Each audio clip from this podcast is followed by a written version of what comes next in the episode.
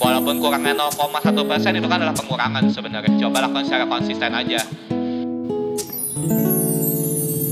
Halo Sesati, balik lagi sama gue Isel di podcastnya The Sesati di season 2 ini masih dalam semangat uh, Sati cari tahu yaitu figure things out dan hari ini kita kedatangan tamu lagi nih ada Ilham Anggi Putra seorang psikolog klinis dewasa yang fokusnya biasanya di uh, masalah-masalah tentang kecemasan tentang uh, stres kerja, akademis juga, dan yang pasti yang mau kita bahas hari ini tentang cyber sex. Oh my god, gue excited banget akan coba-coba bahas ini.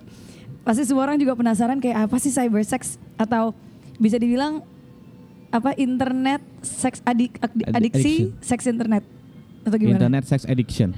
Internet Sex Edition. Yes. Oke, okay, sapa dulu dong, sapa oh dulu iya. dong. Halo, halo semuanya yang mendengarkan. Salam kenal teman-teman sesati. Asik.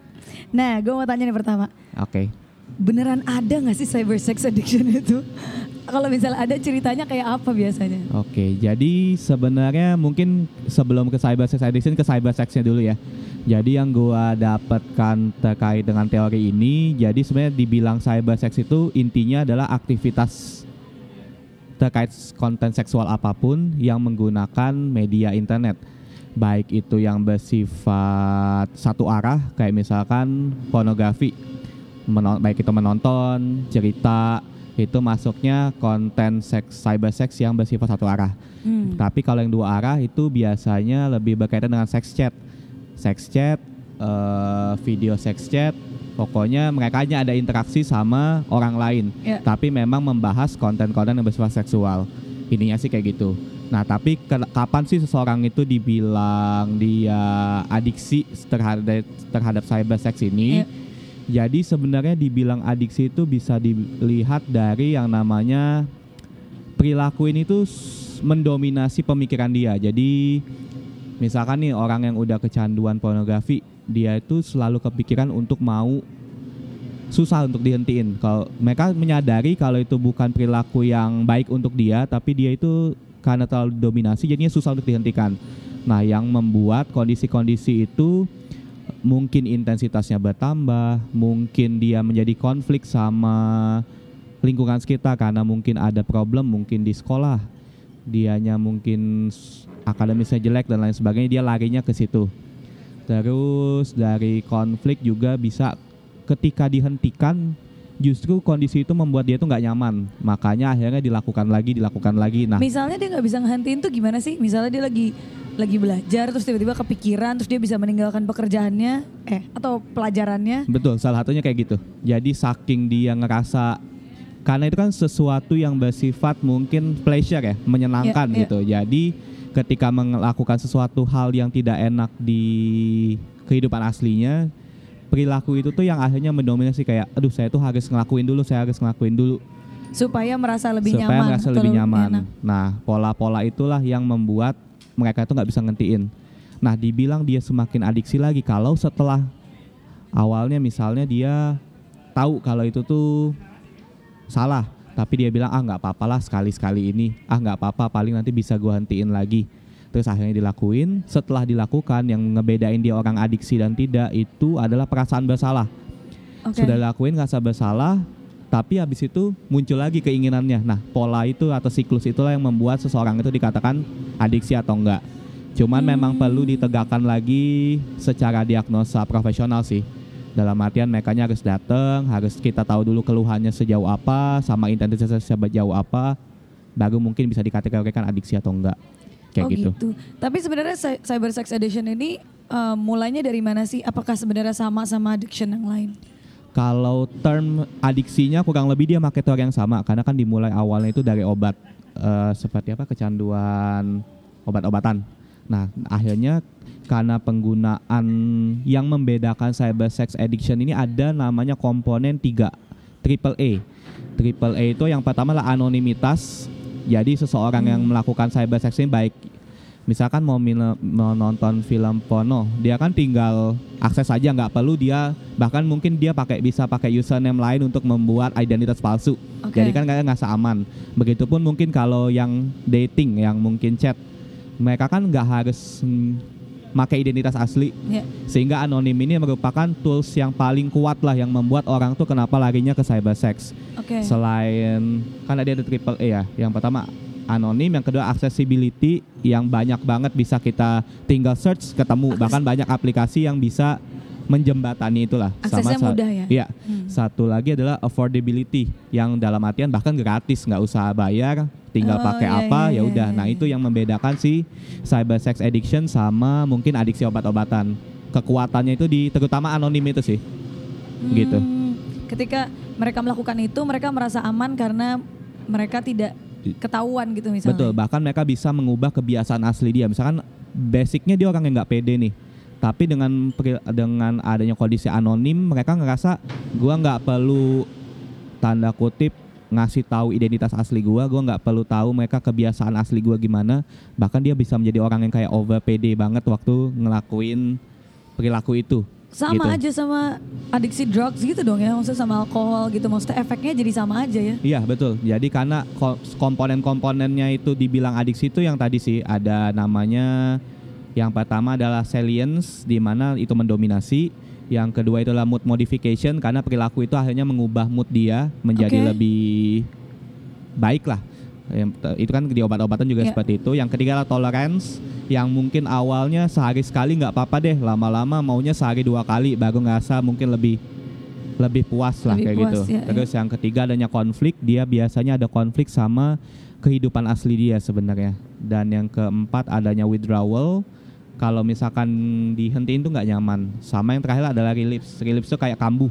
Nah, kalau itu kan kayak orang-orang yang melak yang mengalami drugs addiction juga seperti itu. Jadi mungkin udah lama dihentiin, tiba-tiba pas mau ngulang lagi itu malah lebih parah dari keadaan yang sebelumnya. Misalkan yang seharinya nonton sat, dua kali sehari terus dalam waktu tiga minggu dia berhasil hentiin tiba-tiba ada perasaan kambuh itu bahkan pas mulai lagi bisa sehari lima kali misalnya kayak gitu fatal Oh gitu. nah itulah akhirnya kenapa siklus ini tuh bisa dibilang termnya sama seperti orang yang mengalami drugs addiction kayak itu gitu. kalau orang drugs addiction kalau misalnya habis masuk rehab keluar tuh belum tentu totally bakal sembuh ya.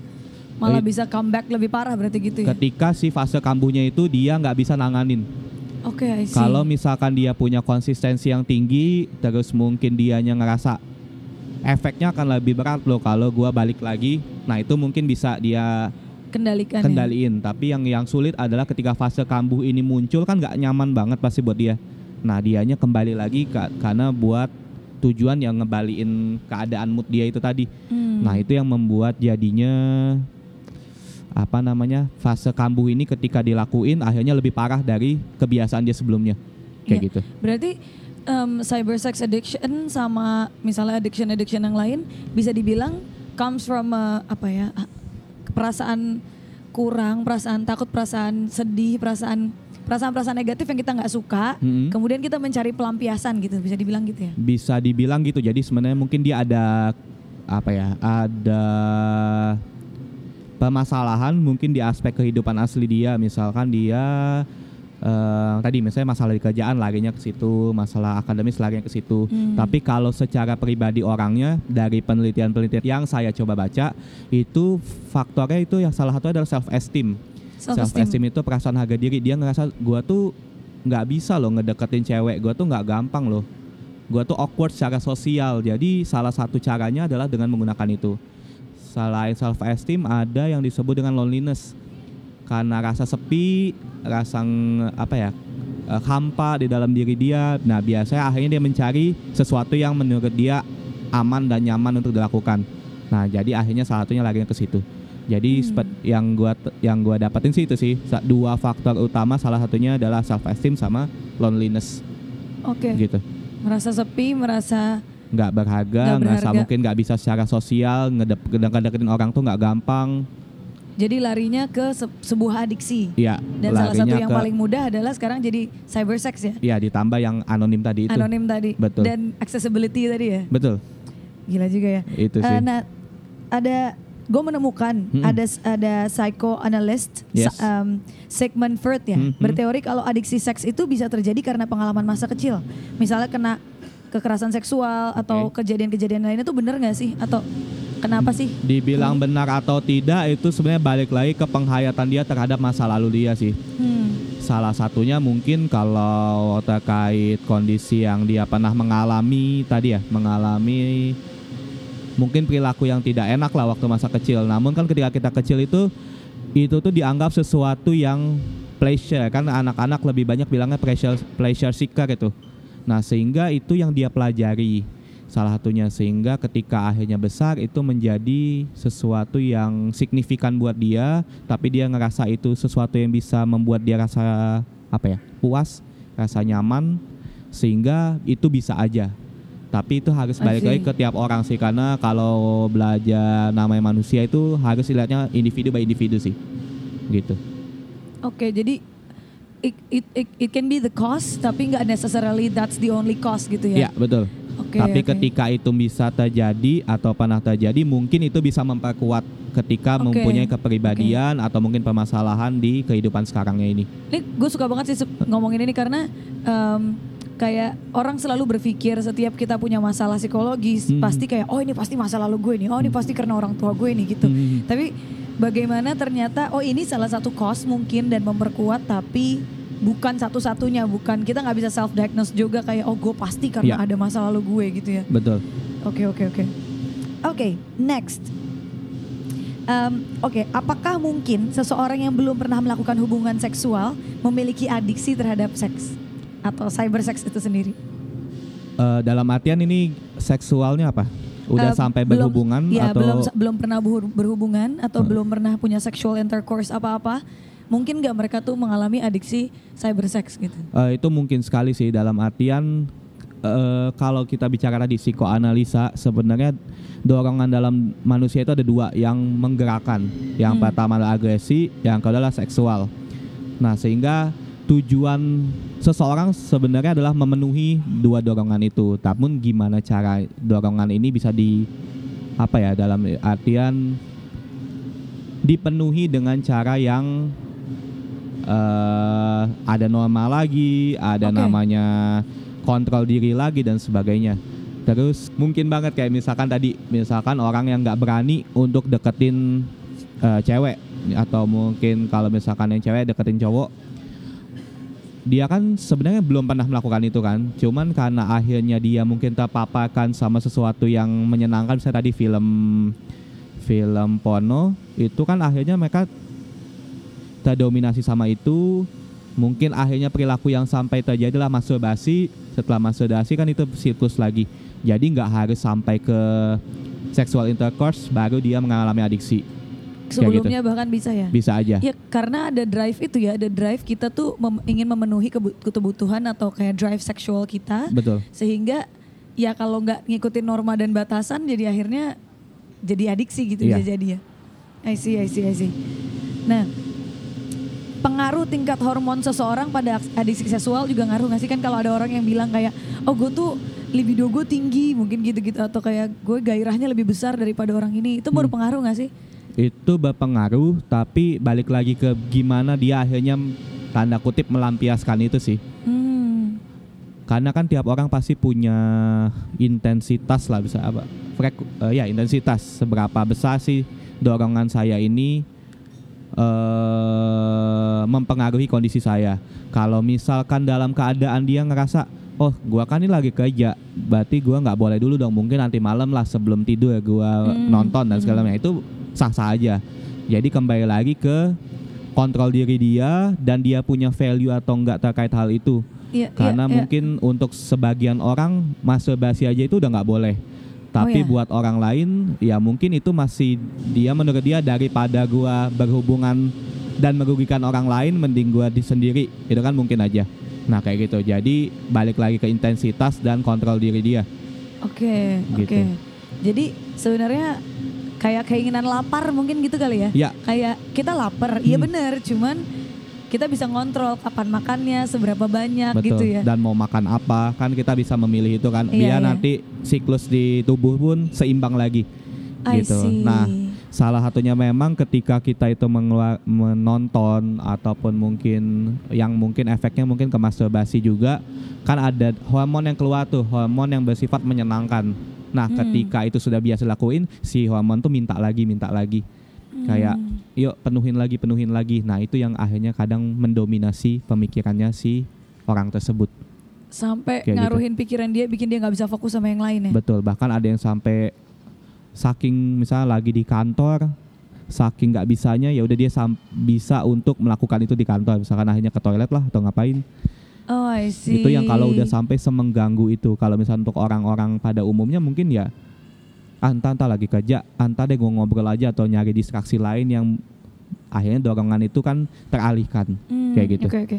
Nah, kan ada adiksi seks sekarang dibedakan dengan adiksi cybersex gitu. Hmm. Maksudnya itu kayak eh, dunia du- dua dunia adiksi yang berbeda. Mhm. Tapi em, ada nggak sih perubahan yang signifikan dari sebelum adanya internet dan setelah adanya internet tentang adiksi seks ini?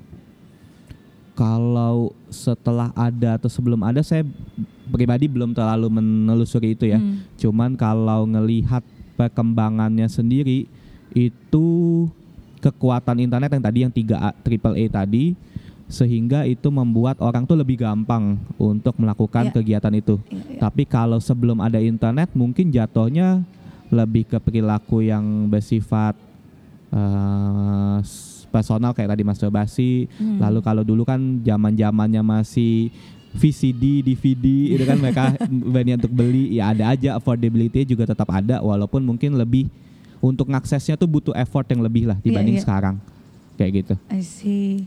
Ya juga ya kalau dulu mungkin harus keluar rumah, Iya. harus cari DVD di mana, tuh gitu. Mungkin kalau apalagi kalau di Indonesia mungkin dulu sembunyi-sembunyi, jadi Betul, effortnya lebih banget ya. Heeh, sehingga akhirnya mungkin bany- perilaku itu lebih tidak terlalu terlihat lah dibanding sekarang. Bahkan sekarang kan akhirnya bisa gamblang aja ada aplikasi yang sifatnya dating tapi ujung-ujungnya ngomongin eh, seksual. Oh, Kayak gitu. Iya iya iya sih benar juga ya. Sekarang malah jadi buka-bukaan gitu. iya, cuman yang ngebedain mereka kadang ya banyak yang pakai identitas palsu sih. tapi dan mereka juga nggak mau mengakui kalau mereka addicted addicted gitu ya. Kayak walaupun mereka join tapi kayak enggak kok enggak kok ini bukan karena adiksi gitu Iya. ya. Ya. Ketika dia join pun sebenarnya belum belum tentu dia adiksi. Yang ngebedain adalah dia ngerasa itu adalah satu-satunya cara Hmm. yang gua bisa lakuin dan gak ada cara lain. Dianya terdomi- terdominasi sama itu sama perasaan bersalah tadi. Kalau misalnya perasaan bersalah ini bisa kita tanda kutip atasi lah, itu mungkin perilaku adiksinya itu nggak terlalu kuat. Karena salah satu penyebab adiksi adalah ketika dia ngelakuin bersalah, ngelakuin lagi bersalah, ngelakuin lagi bersalah kayak gitu. Nah itu pengaruhnya ke ke psikis kita gimana sih? Kalau tadi kan ke fisik mungkin kayak pekerjaan jadi terbengkalai, Mhm. terus mungkin kita jadi nggak lulus ke sekolah mungkin Iya, karena iya, belajar iya. yang nggak jelas. Tapi kalau ke psikis kita sendiri apa sih? Apalagi tadi ada perasaan bersalah itu. Hmm, kalau psikis itu yang pasti eh yang tadi kemungkinan misalkan orang yang akhirnya self esteem dia akan ngerasa dia tuh justru kondisi perilaku dia itu menyebabkan self esteem dia itu makin rendah lagi. Hmm. Akhirnya kan dia bisa ngelakuin dengan tujuan untuk eh, melindungi self esteem dia lah karena gua nggak berani ketemu sama orang, gue coba sendiri atau gue coba cari dating online habis dilakuin bersalah itu kan membuat dia ah gue tuh emang gagal deh gue tuh emang nggak ada apa-apanya Hmm. nah mungkin secara psikis self esteemnya justru makin eh makin terganggu lah atau makin rendah kayak gitu Sa- dia semakin sulit untuk berinteraksi lagi sama orang pada real life-nya terus bisa jadi masalah karena adanya perubahan mood itu tuh bisa membuat emosinya mungkin lebih tidak stabil Hmm. ketika seseorang yang sudah sampai ad- di diagnosa adiksi ya. Makanya mungkin ketika dia udah ngerasa frustrasi, akhirnya dia marah gitu-gitu. Dia akan cari cara cuman dengan cara cyber sex ini yang membuat dia tenangan lagi. Nah, ketika seharusnya kan ketika seorang marah itu ya biarkan dulu si marah itu Ya. di apa ya dirasain sampai akhirnya hilang.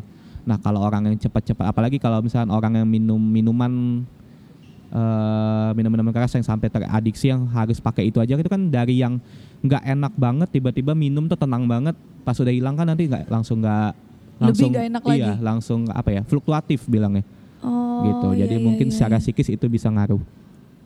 malah malah yang tadinya kita pikir itu akan membuat kita senang atau Hmm. tenang malah bikin kita jadi makin makin sedih makin Iya, terpuruk makin gitu ya gampang tergoncang lah secara emosionalnya I see gitu. hmm well, yang pasti adik siapa pun jelek sih ya. Tapi Iya. ini tuh kayak cybersex ini mudah sekali diakses gitu. Betul. Maksudnya dibandingkan dengan apa drugs misalnya Mhm, atau mhm. dengan minuman gitu Mhm, mhm. misalnya, mereka tuh mahal, mesti effort. Iya. Ini tuh di rumah. kayak mungkin Ada aja senjata, caranya pasti ya. senjata lu cuman VPN gitu. Betul, betul. Dan lu bisa dapetin ini gitu Hmm. kan kayak mengerikan banget gitu, deket banget sama kita. Ini ada hubungannya gak sih sama sama bagaimana kita tuh memang lebih mudah terpengaruh sama visual gitu? Ada gak sih pengaruhnya? Oh. Kalau ini mungkin kalau konten, ya kan cybersex tadi dibagi menjadi dua ya. Cybersex yang bersifat satu arah, yang soliter, it- sama cybersex yang bersifat interaksi. Ya. Kalau dari yang saya temuin ini ada perbedaan nih antara laki-laki sama perempuan. Oh oke. Kalau dari laki-laki itu sebenarnya lebih senang sesuatu yang bersifat eh, pleasure itu lebih cepat dipenuhi. Jadi salah satunya adalah menurut mereka eh, porn itu lebih lebih apa ya? Lebih memuaskan lah Oke. dibanding harus interaksi yang mungkin butuh ngobrol dulu segala macam. Nah, Oh. kalau laki-laki itu bisa memisahkan antara yang namanya seks sama afeksi. Jadi kalau tujuan dia untuk seks aja ya dia mungkin nyari cuman buat seks. Tapi kalau Udah yang per- cepet aja lah ya gitu. Eh, eh. kalau perempuan lebih banyak terpaparkan justru sama yang interaksi. Hmm. Karena menurut perempuan eh, seksual itu adalah jembatan untuk bisa memenuhi afeksi seseorang I gitu see. dari saya penelitian ya ini. Jadi ketika dia itu ngerasa ngobrol sama laki-laki, kayak dia tuh ngerasa diperhatiin, Hmm. ngerasa diterima, ngerasa Iya, iya, iya, iya, dipenuhi iya. lah secara afeksinya. Tapi kalaupun nonton itu lebih sedikit yang yang terpaparkan atau sampai teradiksi sama cybersex yang nonton kalau yang perempuan. Karena menurut perempuan ya itu kan hanya satu arah dan mereka nggak selalu ngerasa senang kok buat Hmm. nonton itu gitu. Cuman yang ngebedain kadang di konten. Kalau perempuan tuh lebih seneng yang ada ceritanya dulu.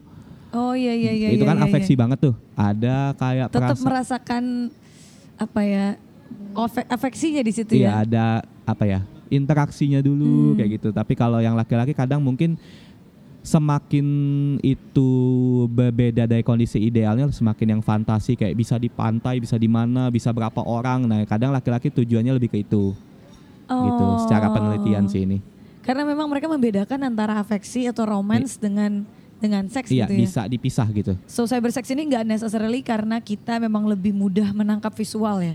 Tapi memang sebenarnya lebih luas dari itu ya. Iya. Maksudnya banyak nggak ada afeksi, Hmm. ada ada apa ya, ada, ada seks itu sendiri yang mempengaruhi gitu. Iya betul. Bahkan itu akan kembali lagi ke personalnya seorang itu. Bahkan ada yang lebih senang untuk eh, baca cerita Hmm. karena dia lebih bisa terpaparkan fantasi dia, dia bisa ngebayangin siapa orangnya, dia bisa ngebayangin situasinya tuh selia dia.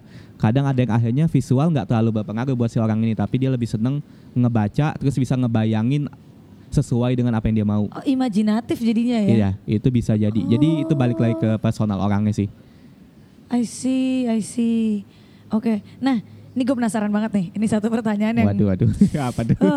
gue penasaran banget sama ini kan. Kalau disandingkan dengan adiksi lain, misalnya em, gula gitu. On- some level gula itu baik buat kita gitu. Mm-mm. Atau disand- misalnya drugs. On some level kayak morfin aja dipakai untuk untuk eh, apa ya? Untuk tindakan medis. Iya.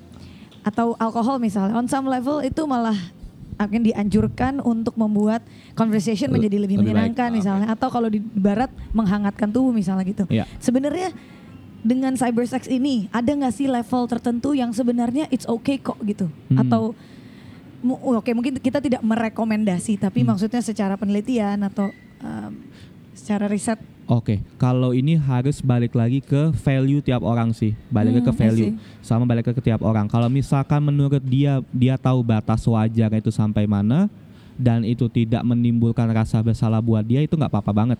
Hmm. Bahkan cybersex pun bisa mungkin kalau untuk misalkan pasangan yang LDR, Iya.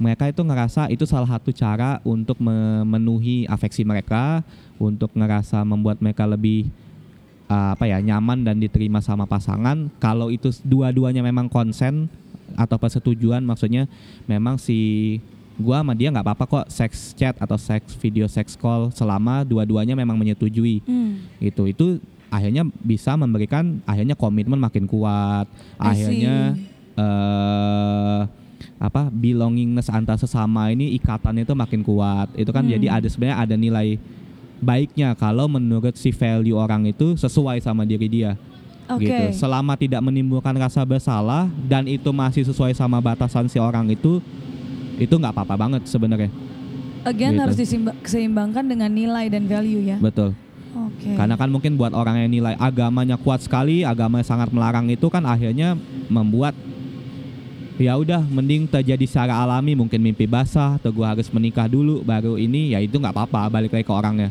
Oke, yang oke. penting sih jangan sampai menimbulkan rasa bersalah, jangan sampai eh, perilaku itu hanya perilaku yang satu-satunya cara untuk saya memenuhi itu. Sama yang ketiga adalah eh, jangan sampai itu adalah sebagai pelarian yang membuat saya itu nggak bisa balik lagi ke kehidupan nyata. Gitu. Oke. Kalau misalnya itu sebagai kayak tanda kutip rekreasi lah sesekali kalau buat orang itu masih nggak apa-apa dan dia bisa balik lagi ke kehidupan aslinya ya udah Dan seimbang gitu ya. Iya.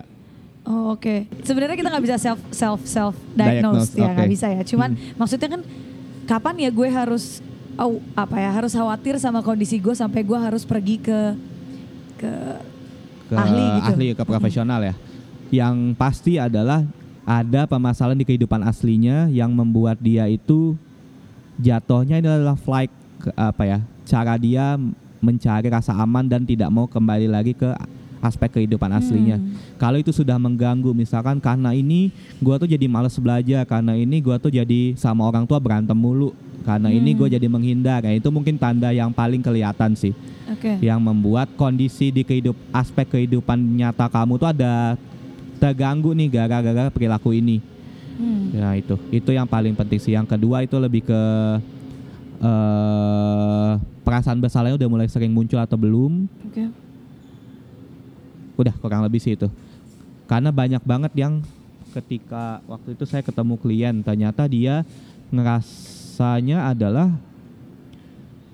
gua tuh normal nggak sih kalau gua itu satu hari sekali ngelakuin Hmm. Nah kayak gitu ngelakuin sampai as- masturbasi maksudnya. Nah dari penelitian-penelitian ditemuin bahwa sebenarnya ada yang bilang nggak apa-apa, ada yang bilang eh, seminggu tiga kali, ada yang bilang seminggu sekali. Jadi kan secara penelitian pun masih perdebatan nih. Sehingga yang lebih penting adalah batasan kamu itu sampai mana Oke. setelah ngelakuin itu kamu ngerasa bersalahnya kenapa? Apakah karena itu nggak sesuai sama teman-teman sekitar? Apakah karena memang perasaan bersalah ini membuat kamu kayak eh saya tuh bodoh, saya tuh nggak ada apa-apanya, saya ini kayak gitu. Saya tuh salah banget Saya tuh ngelakuin salah ini. ngelakuin ini. Oh gitu. iya iya Tapi iya. se- kalau itu bisa menurut dia itu masih nggak apa-apa, ya sebenarnya secara intensitas waktu nggak apa-apa Itu juga. berarti kalau misalnya dia ngerasa salah melakukan itu, itu ibaratnya kayak sebenarnya dia melakukan ap- sesuatu yang against value-nya dia, Hmm, tapi dia nggak bisa kontrol gitu. Berarti gitu kan bisa juga kira-kira bisa. ya? Iya iya Nah. iya iya. Nah, oke sekarang kita udah tahu bahwa ini tuh sesuatu yang sangat real gitu ya ngomongin Ya. tentang cyber sex. Tapi ini curable nggak sih? Maksudnya bisa disembuhkan nggak sih? Kalau sejauh ini kalau dari term psikologi yang namanya permasalahan-permasalahan kan kita bilangnya gangguan bukan penyakit.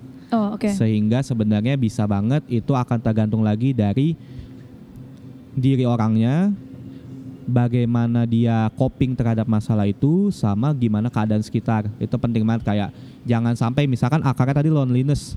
Jangan sampai dia itu sebenarnya ngerasa sendiri sekali kalau dia akhirnya punya teman cerita, punya orang lain untuk berbagi nggak harus kondisi dia. Tapi itu membuat dia gua tuh nggak lonely lonely banget kok. Masih ada yang membuat gua memenuhi afeksi gua nggak harus tanpa harus gua punya pasangan mungkin. Hmm. nah kayak gitu itu bisa banget. Jadi kalaupun secara intensitas yang paling mau terukur adalah misalkan dia menargetkan yang tadinya sehari sekali mungkin dia ganti dengan seminggu tiga kali. Oh, nah oke. itu nggak apa-apa. Yang penting kalaupun kalian tujuan adalah mengurangi intensitas adalah lakukanlah secara konsisten. Hmm. tanpa harus misalkan dari tujuh biasa satu hari sekali mau langsung dua minggu sekali. Itu kan mungkin buat kalau buat kamu ekstrim ya jangan dulu. Mending dilakukan secara pelan-pelan bertahap. Karena yang namanya rehabilitasi atau mungkin perbaikan itu kan sifatnya adalah prog- proses. Hmm, hmm. Sehingga yang paling penting adalah coba lakukan secara konsisten aja. Oke. Walaupun kurangnya 0,1 persen itu kan adalah pengurangan sebenarnya. Iya, iya, Gitu. iya. Yang penting dilakukan konsisten ya. Iya. Nah, oke, ini gue mau ngomongin soal masuk ke pasangan ya. Ya. Karena kan again seks dan uh, apalagi cyber sex ini kan Hmm. dianggap sangat tabu. Mhm. Nah, bagaimana kalau pasangan kita ternyata mengidap cyber sex addiction? Uh, bagaimana caranya supaya uh, kita sebagai pasangan, gue rasa harusnya kita tidak menyalahkan diri gitu ya. Maksudnya bukan salah kita, eh, apa yang harus dilakukan kalau kita tahu ternyata pasangan kita atau mungkin kita sendiri di dalam hubungan, Hubungan itu. yang seharusnya kita bisa terbuka sama pasangan, yang harusnya seks itu menjadi hubungan intim di antara kita dan pasangan malah Hmm. jadi mengganggu hubungan. Mhm. Oke, kalau untuk seperti itu sebenarnya yang tadi sih sebaiknya kalian mencoba untuk mencari akarnya itu apa sih Hmm. yang membuat saya terpaparkan sama cyber sex ini? Apakah lonely tadi? Apakah self esteem? Apakah sebenarnya ada masalah di masa lalu yang itu belum kita selesaikan lah tanda kutip. Hmm. Nah, kalau tahu akarnya dari situ kita akhirnya belajar memang satu-satunya cara apakah dengan cyber sex saja atau enggak Hmm. kayak gitu. Apakah bisa dengan cara lain? Misalkan kalau self esteem yang perlu dikuatkan adalah keberhargaan kamu Oke. gitu yang membuat akhirnya itu bisa lebih baik dan lama-lama mungkin secara nggak sadar berkurang lah perilaku itu. Hmm. Nah, yang kedua adalah konsen sih kalau untuk pasangan. Kalau misalkan kamu ngerasa value kamu terhadap itu, misalkan pasangan kamu minta mulu lah, tapi kamu sendiri ngerasanya nggak nyaman sebenarnya ya mau ngelakuin, tapi tentuin dulu batas wajah kamu itu sampai mana dulu, sehingga akhirnya kunci selanjutnya adalah komunikasi sih. Hmm, I see. sebisa I see. mungkin terbuka aja jangan sampai karena ngerasa nggak enak jangan sampai ngerasa nanti gua kalau gua nggak menuhin entah gua ditinggal Ya. gua nggak ya. punya pasangan lagi nah itu yang perlu ditahu dulu akarnya itu apa Jadi basically addiction itu adalah jadi kayak apa ya eh, dampak dari sebuah permasalahan yang mungkin gak kelar mungkin gitu kali Bisa, ya bisa. jadi ya iya jadi jadi so for those sesati di luar sana yang punya pasangan mungkin biasakan untuk komunikasi Ben- dan menyelesaikan masalah sampai akarnya supaya nggak ada pelampiasan-pelampiasan lain nih. Betul itu Yang- yang paling penting banget sih komunikasi. Misalkan eh kalaupun akhirnya secara konsen kalian melakukan ya sampai mana yang menurut kalian wajar sampai mana yang masih sesuai sama value kamu dan sebaiknya juga mengetahui value pasangan kamu sampai mana yang dianggap menurut dia wajar dan enggak. Kalau misalkan Right. itu kan jatuhnya lebih enak Eh kalaupun mau melakukan ya akhirnya sampai mana. Kalaupun enggak apalagi yang bisa dilakuin? Ini melakukan maksudnya cyber sex itu kan? Ya bisa. Ah ya ya, ya.